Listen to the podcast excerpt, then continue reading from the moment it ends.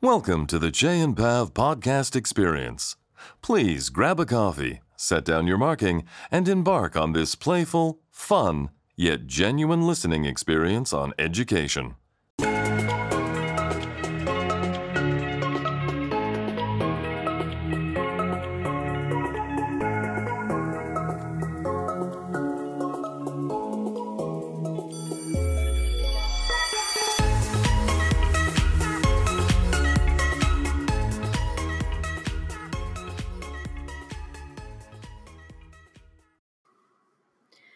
Welcome to the staff room with Chey and Pav. You are joining us today for episode 19. And today we're going to be talking about textbooks and how they can be potentially used effectively in the classroom, and maybe what are some of the problems with textbooks in the classroom, and when do we know it's time to let go of the textbook. Um, but before we get into that, let's uh, let's introduce ourselves. I know it's a very gripping topic, um, but my name is Pav, and uh, I also answer to the name Wonder Woman. If you've listened to Interlude 19, I also answer to a bunch of other names as well.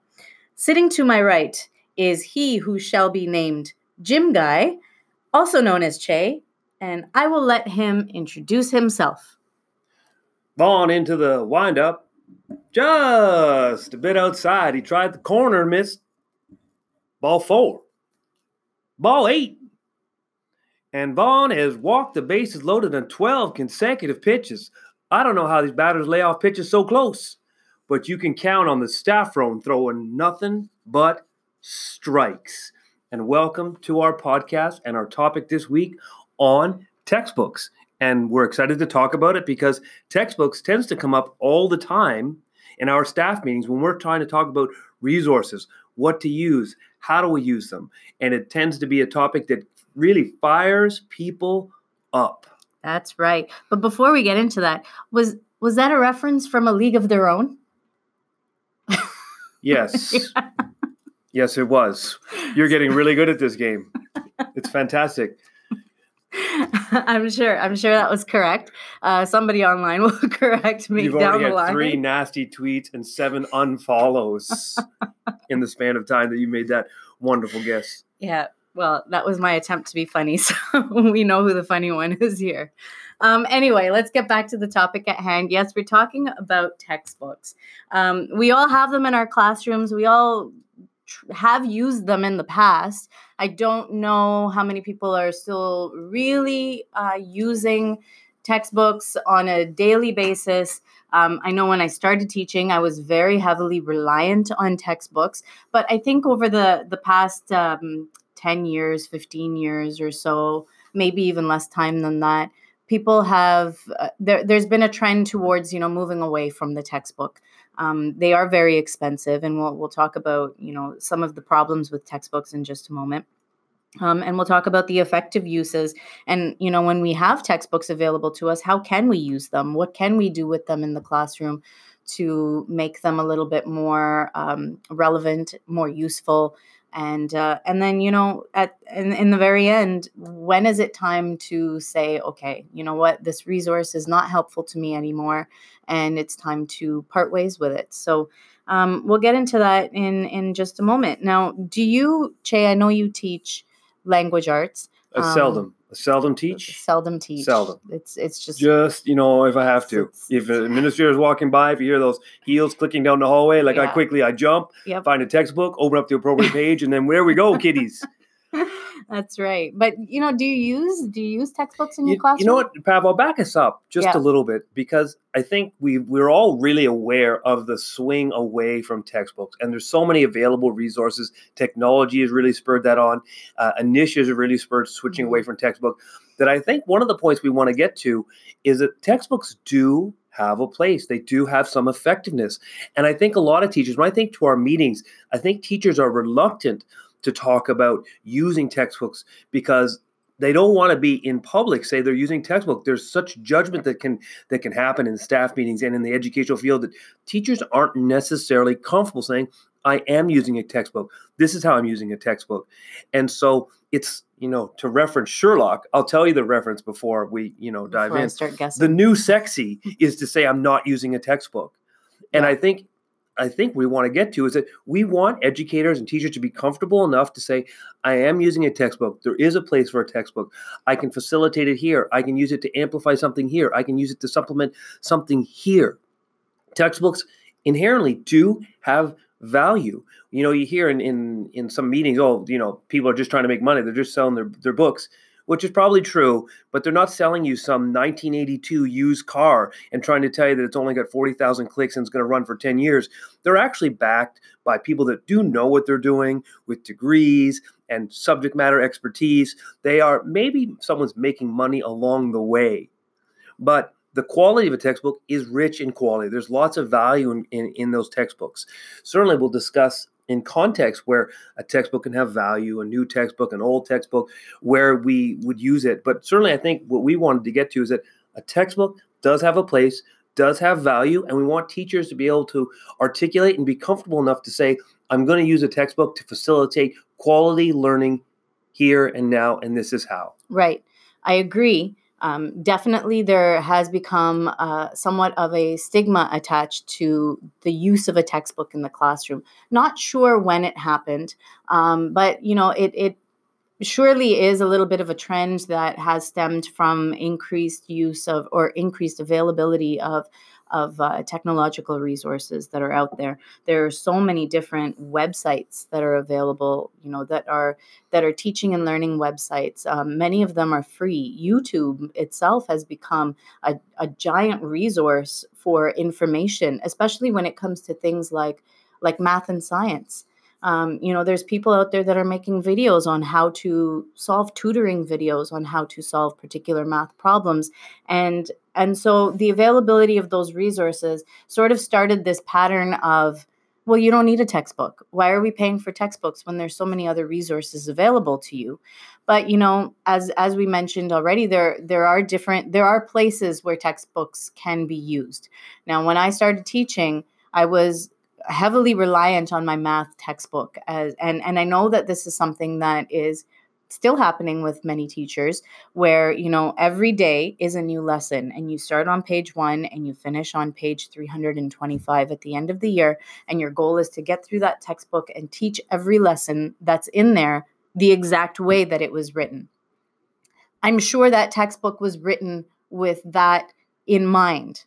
You know the the writers of those text those textbooks really put a lot of thought as you said into the way that those lessons are designed try to make the questions as as culturally relevant as time sensitive as as they possibly can relevant to the time period and um, and and they want that textbook to be used in that way however students don't learn all the same way as we've talked about before we need to differentiate the way that they learn, the way that we teach them. And so just using the textbook is not going to be an effective way to reach every student in the class. There might be a few students that that respond really well to textbook teaching, um, but then others are just going to tune right out and they are not going to learn from that textbook very well. So um, you're absolutely right. There are different ways that students can definitely use the textbook. Teachers can use the textbook in their classroom, pull parts out of there, use them, you know, use pieces from there. I really like some of the three part lessons that math textbooks have. And I do still pull them out of there. You know, there's a particular lesson that I think works really well with a pre lesson, the actual teaching part, and then a little post exercise. I like it. And so, why not use it? Use those ideas that are in the textbooks to springboard and launch into different topic areas for your for your lessons and projects and assignments. I, I like exactly what you're saying. I, even piggybacking on what you say, even the prompts it gives you available when it talks about those math pre lessons or those uh, mini lessons before, it gives you prompts, valuable prompts. It really spur on some some great discussion with students. So the idea that a textbook is solely just you know a photocopy, a black line master, uh, busy work for kids, I think is is just not that true. If you do take time reading beyond just question 1 through 12 the textbooks do give you lots of ways of diving into material and it does try to offer you differentiation. Mm-hmm. it doesn't just make you say read the textbook and go. Um, i think our textbooks really do work to try to be very current very valuable. Certainly they will become less current, certainly in other subject matters, right? And I think you want to talk about this later. We're talking now strictly, or not strictly, but mostly we're the examples are given. We're talking about math, we're talking about sciences, where some of the principles and values they're not necessarily going to change. What does have to change in those is cultural relevances. Um, to making sure we're really tapping into all our students. Those things become important, but the core values tend to still hold true now as they did before. So they have a great place in our way of teaching and trying to spur on learning. But I know you want to talk about some of our limitations. Absolutely. Because uh, as much as what we're trying to say is that the textbook has value, understanding it has value is one, knowing where it has value, but also recognizing where it has some weaknesses. So I know you being the science and math, I know when I teach English, I don't rely solely on a textbook per se. I do rely mostly on my read aloud to generate writing prompts and I do construct a lot of my own prompts when you're trying to come application and context and text to text and text to world connections. But certainly in the math and sciences where I know you teach more, why don't you talk a little bit about sort of one the strengths and maybe a little bit about some problems with textbooks? Right. So the strengths I've sort of talked a, little bit about the um, you know the the three part lesson in math. A lot of the principles in science, as you mentioned, are going to stay the same. Of course, there are things that change with uh, with new scientific revelations. So so we do have to stay current, but many of the principles are going to stay the same. And so it is it does make for good foundational reading. And you know we we generally start by learning how to use a textbook because a lot of students are are becoming unaware of how textbooks are are, are even used um, or you know just to even go off of textbooks themselves but scientific journals and other uh, forms of print that students may not be so aware of because you know Captain Google is available for everybody to use to find their information. So um, that tends to be the first place where students go. So teaching teaching students how to use print materi- materials is still important. So we do still use a lot of textbooks um, as available resources in the classroom. And the way that we've set up our classes now is here is your room. This room belongs to you. Everything that's in this room belongs to you. So if you need to pick up a textbook to find something, something to help you develop whatever it is that you're working on, use it. We've learned how to use the textbooks. We've learned the different parts of the textbooks, um, and and we have learned that they contain this foundational information in them. So we're going to use them. And even in terms of um, history, you know those those are the textbooks that seem to um, be the ones that become outdated the, the the fastest. However there are still valuable lessons that can be learned from from these types of textbooks you know learning about bias and learning about how history changes based on perception and uh, looking at two sides of a story. It these becomes, are things becomes a great way of then learning how to uh, evaluate stuff on the internet where kids Absolutely. can so blindly just assume it's real and we have to spend so much time coaching them to sort of see the discrepancies or how they're not legit. Certainly, our history textbook they do have value, but they have value for the, all the opposite reasons of right. sort of your math exactly and your science textbooks. They have value in the fact that they are slanted. They do uh, miss. They do have cultural biases that are really good learning points for our students. This is this is the critical thinking aspect, right? The critical thinking, the media literacy. These are all things that become embedded with learning, um, and through tech uh, through textbooks it's such an easy way to touch on so, so many of these things that students have heard of. Like what is critical thinking? What what do we need to be aware of when it comes to media literacy? Perfect ways to springboard out of there. I've been using textbooks in 1976 and i'm not about to change nothing. It's i think it's good to be comfortable with the idea that we can use textbooks in our classroom it's good to, to realize you use so many good buzzwords. It's foundational learning, especially in our math and our sciences.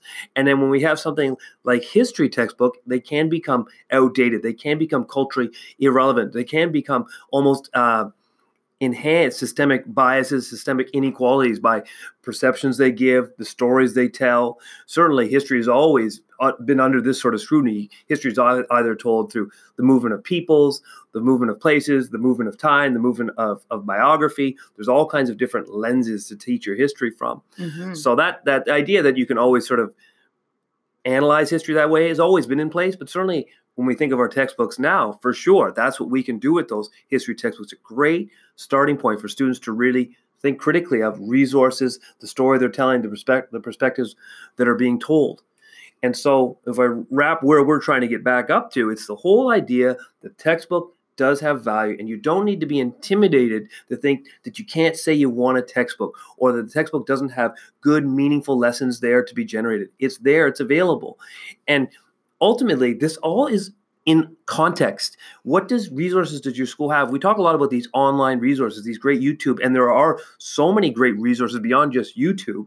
Um, but not when we talk about equitable access, this becomes problematic. It's tough to maintain. So as much as technology is real available, it's it's not even for me to know what's going on down the school down the street or the school a, a province away. I know my classroom access technology is decent but it's, it's decent. I couldn't facilitate a weeks long of math learning solely on the internet and Chromebooks and technology. I wouldn't have enough access to technology to facilitate it, and I couldn't rely on students bringing their own in devices to facilitate it. Right, and that's what I was going to touch on next. Is uh, you, you know, online textbooks have become um, much more popular. The textbook companies are now uh, these publishers are looking at you know publishing their their textbooks online and selling you know the um, the licenses to schools for them to use online. But we have a bunch of students that are coming into school who don't have access when they go home. So the equitable you know sharing of these resources is is not going to be there and we're not we, we can't rely on um, on technology on being available for students. So, I mean, it's textbooks are expensive. School boards don't want to pay for them. Schools don't want to pay for them because, you know, it's up to the teachers to find resources from other sources or other places. And and in one sense, that's true. I mean, we are very trained individuals and we have the ability to find resources in other places. But um, you know, in some ways, textbooks are useful for students because they don't have the access when they go home to to find those other means and to look at other mediums for for getting their information. So yeah definitely some downfalls with regards to textbooks as well as you know up, up points as well. Everything comes in context they tell me. Do they? Yeah they do. They do. Okay. So um, i think it might be time for our three enlightened minutes. What do you think? It sounds about right. Yeah. Yeah, yeah. i mean the bases are loaded uh pitchers not throwing exactly darts. Like we got to go out there and make a switch. We got to Madonna. Mix... Madonna's about to. this show is about to become a show of your own if you keep this up. Yeah, that's true. Let's dive right into our three enlightened minutes guests for this week. Right. So today we have uh, Melissa Wright. She is a high school math teacher from Quispamsis, New Brunswick, and she is going to talk to us today about school culture and climate. So, Melissa Wright, Go ahead with your three enlightened minutes. Hi, my name is Melissa Wright, and these are my three enlightened minutes. I'm a high school math teacher at Kennebecasis Valley High School in Quispamsis, New Brunswick. I also teach a local option course of Dance 11, which is a ton of fun, teaching all those kids different dance styles. And I also teach dance in the community that uh, I teach school in. Uh, my topic today that I wanted to talk about is uh, school culture and climate and making staff and students feel valued and that they matter in your building everybody that's in your building should feel like they have a place because they do. They matter. They are part of your school's story. They are part of all the amazing things that are going on in your building. Um, every kid that we get in our classrooms are going to be different and they all come from different walks of life. But you know what? It's all those different pieces put together that make your school what it is, that make all those amazing things that happen every single day what it is, that make our careers as teachers exciting and gives us lasting memories that we have with our students. Um, I've been working on school culture and climate in my school for the past 14 years, and it's something that as a teacher, you can see transform over time, but giving students as well the opportunity, the input to be involved in that to help them transform the school culture and climate is so important as well. Um, we have a team of students, a Renaissance team at our school that helps to work towards this. And for them to see the value and the difference that they're making in their fellow students' lives by some of the things that we do is just phenomenal. Um, just as an example, one of the things that we do is called the Crusader Champion Celebration because at Kennebecasis Valley High School, our mascot is the Crusaders. And this ceremony is to recognize uh, students that have made an improvement in multiple areas, such as attendance, um, behavior, and or academics. And students are nominated to go to this ceremony by teachers. And it can be from first or second semester. We don't hold it until May, but it can be from any point in time in the school year. And the kids, when they come, they're invited. They receive an invitation through their uh, homeroom class, and they don't know what they're going for. It just says, "Come to the mini gym on this date and time." You're being celebrated as being a Crusader champion. And when they get there, they find out that one of their teachers has nominated them to be there for making an improvement as well. We also invite encourage teachers to nominate students that have worked very hard or are making an improvement, but maybe, you know, they're that kid, they contribute positively to the classroom, but they get like a solid 75. But for them, that's awesome. We want those kids there. Those are the type of kids we want to recognize the kids that are doing the right thing, the kids are doing the good thing. Um, we want to celebrate them. And so when they come to the ceremony, they get free lunch, there's prizes.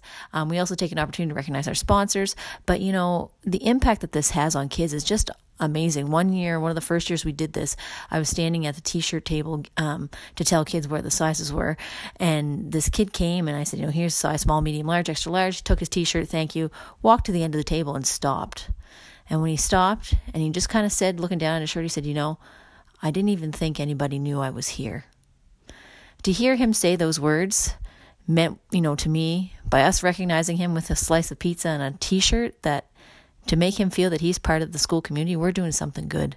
Nobody in our building should feel like anybody knows that they're that they're not there. Everybody should feel like somebody when they walk into your school.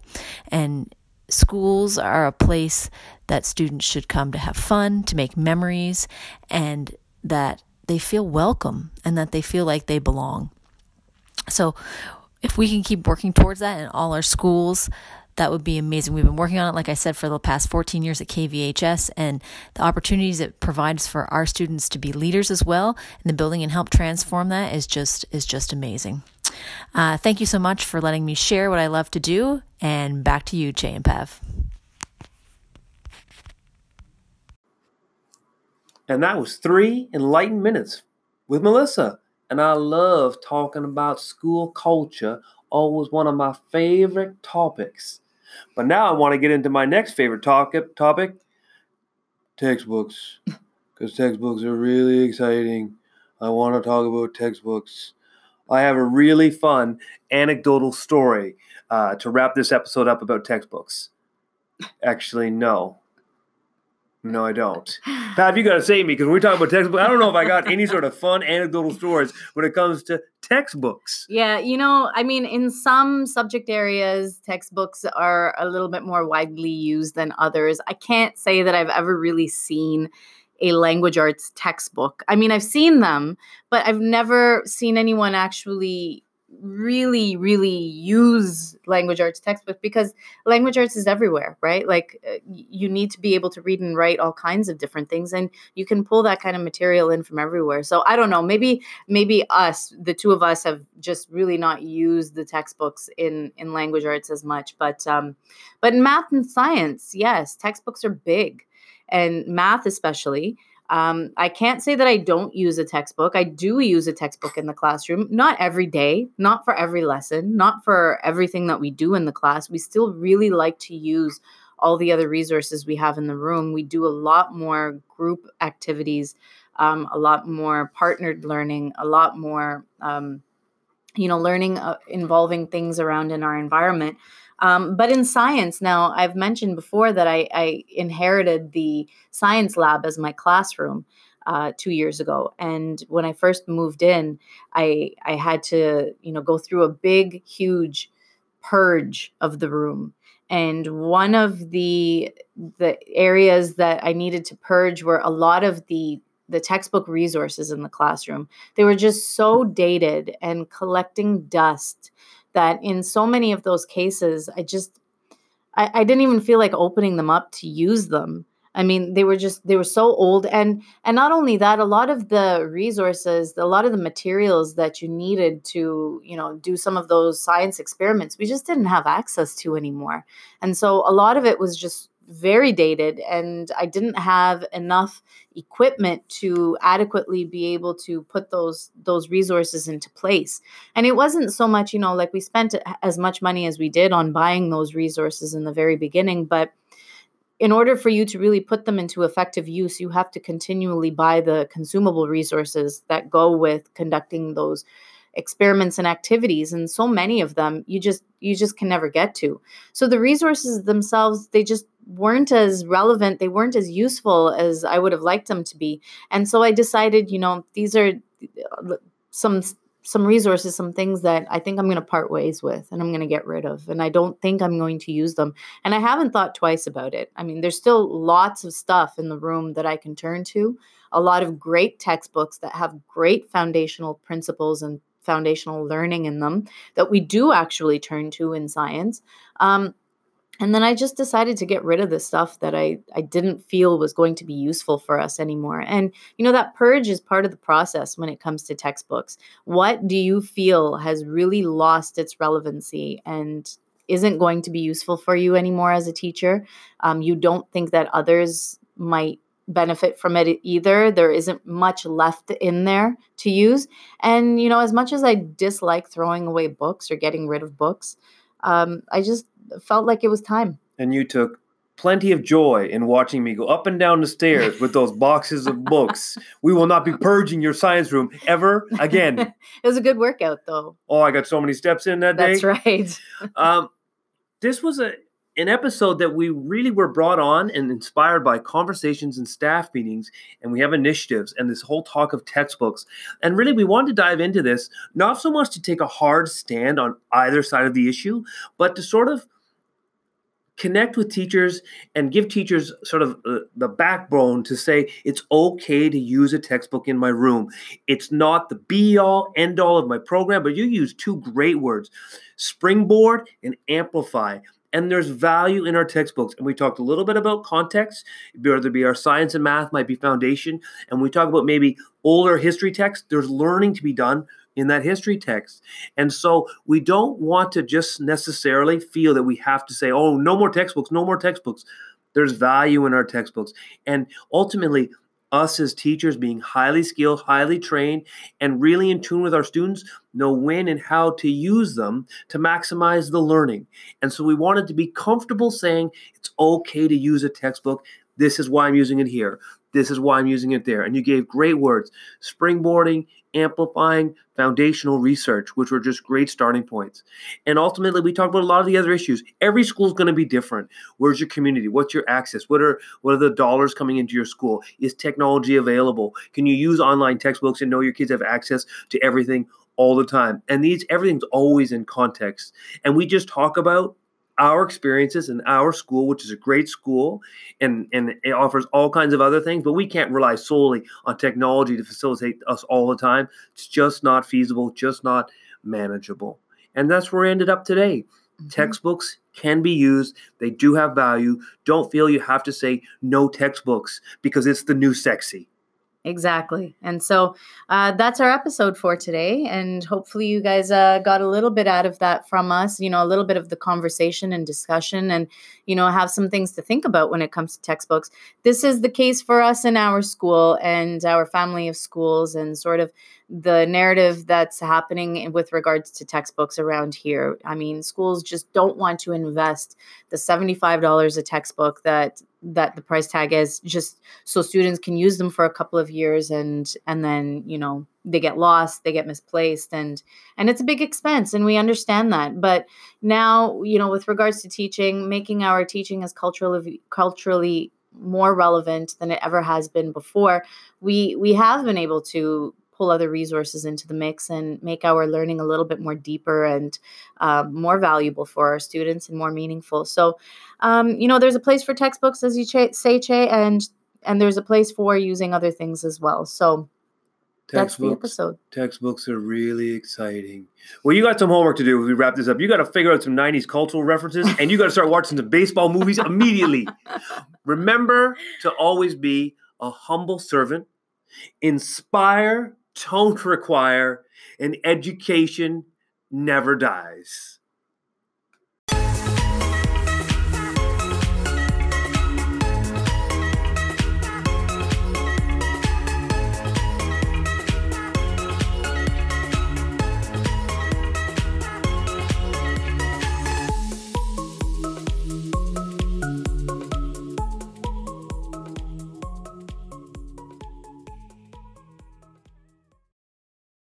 You've been listening to the Staff Room Podcast with Chey and Pav. Written, performed, and produced by Chey Cheney and Pav Wander in association with School Rubric, an online magazine and website designed for international and global educators. You can stay connected with Chey and Pav by visiting their Twitter and Instagram pages. And also check out their articles related to each episode on the School Rubric webpage. All links are provided in the episode write up. The podcast is recorded weekly at their in class studio and performed in front of a live studio audience. Be sure to join Chey and Pav next week because there's always something to talk about in the staff room.